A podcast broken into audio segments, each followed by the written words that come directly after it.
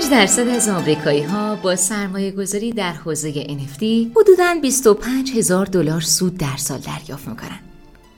یک نفر در هر ده نفر از اونها حداقل یه دونه NFT رو داره و سی درصد کل جمعیت آمریکا در پی سرمایه گذاری در حوزه NFT هستند.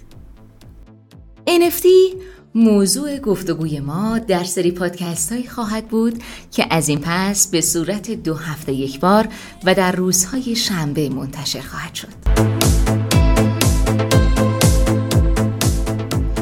سلام من غزل هستم عضوی از گروه بزرگ داویت و همراه شما خواهم بود تا شما رو با فرصت هایی که ممکن است دستش بدید آشنا کنم اما پیش از اینکه به معرفی این فرصت ها و این سری پادکست ها برسیم باید شما رو با داویت آشنا کنم سال 99 دقیقا در اوج همهگیری کووید و قرنطینه چندین دوست با پشتوانه آشنایی با اکوسیستم رمزارزها و NFT تصمیم گرفتند با سرمایه‌ای که دارند استارتاپی رو شروع بکنند. داوید گروهی متشکل از افراد متخصص و جوونه که در حال سرمایه گذاری، پژوهش و تحقیق در دنیای بلاکچین، رمزارزها و NFT هستند. اگر در مورد رمزارزها و بلاکچین اطلاعاتی ندارید، اصلا نگران نباشید. هدف این پادکست دقیقا این هستش که شما رو با این فناوری ها آشنا بکنه و تجربه ای که در این سالها به دست آوردیم رو با شما به اشتراک بذاره. مطمئن باشید در مدت زمان کوتاهی با کمک ما وارد دنیای جذاب خلق و داد و ستد NFT ها خواهید شد.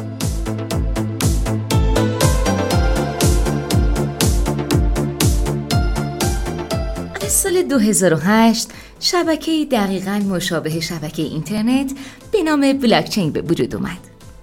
کارکرد و هدف شبکه ها عموما ثبت و اشتراک گذاری اطلاعات هستش که بلاکچین هم مستثنا از این هدف نیست.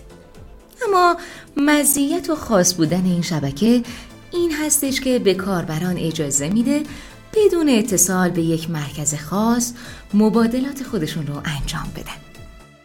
بنابراین معاملات می‌تونن مستقیما بین خریدار و فروشنده و با خیال راحت انجام بشن. هر نوع دارایی و اطلاعاتی می‌تونه روی این شبکه ثبت بشه، منتقل بشه و حتی خرید و فروش بشه. تا سال 2015 اولین و تنها نوع دارایی هایی که بر روی شبکه بلاکچین وجود داشتن ارزهای دیجیتال بودند که در واقع مشابه ارزهای مختلف نوعی پول دیجیتال هستند که برای سرمایه گذاری و خرید و فروش استفاده میشن. منظور از دیجیتالی این هستش که به شکل الکترونیکی ذخیره و منتقل میشن. معنای غیر متمرکز هم اینه که در بستر شبکه تولید و تبادل میشن که دست نظارت های مرکزی دولت ها و سازمان ها از اون کوتاهه. در واقع هیچ مدیر و ناظر مشخص و منفردی در شبکه های غیر متمرکز وجود نداره به احتمال زیاد نام بیت کوین به گوش شما خورده که اولین و معروفترین رمزرز حال حاضر دنیاست. اگر با دنیای رمزارزها آشنایی زیادی ندارید نگران نباشید.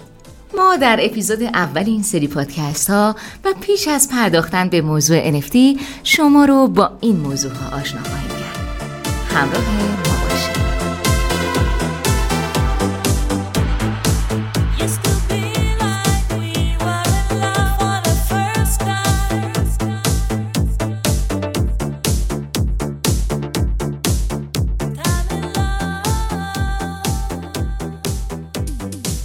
دقیقا از سال 2015 بود که قابلیت ساخت دارایی های دیگری که متفاوت از رمزارزها بودند به وجود اومدن. دارایی هایی مثل آثار هنری، بازی ها، موسیقی و سایر آثار و فایل هایی که ویژگی های منحصر به فردی دارند. یک NFT یک دارایی خاصه که با هیچ چیز دیگری قابل تعویض نیست. برای مثال در جهان تنها یک تابلوی نقاشی مونالیزا وجود داره که داوینچی اون رو خلق کرده.